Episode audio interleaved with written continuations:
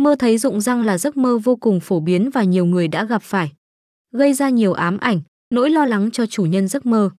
Rất nhiều người vẫn đang rất hoang mang, lo lắng khi bất ngờ gặp phải giấc mơ này. Thường thì mỗi giấc mơ sẽ có những ý nghĩa và điểm báo khác nhau. Nó phụ thuộc vào tình huống, hoàn cảnh trong giấc mơ. Hãy cùng đi giải mã một vài ý nghĩa của các giấc mơ rụng răng thường gặp nhé.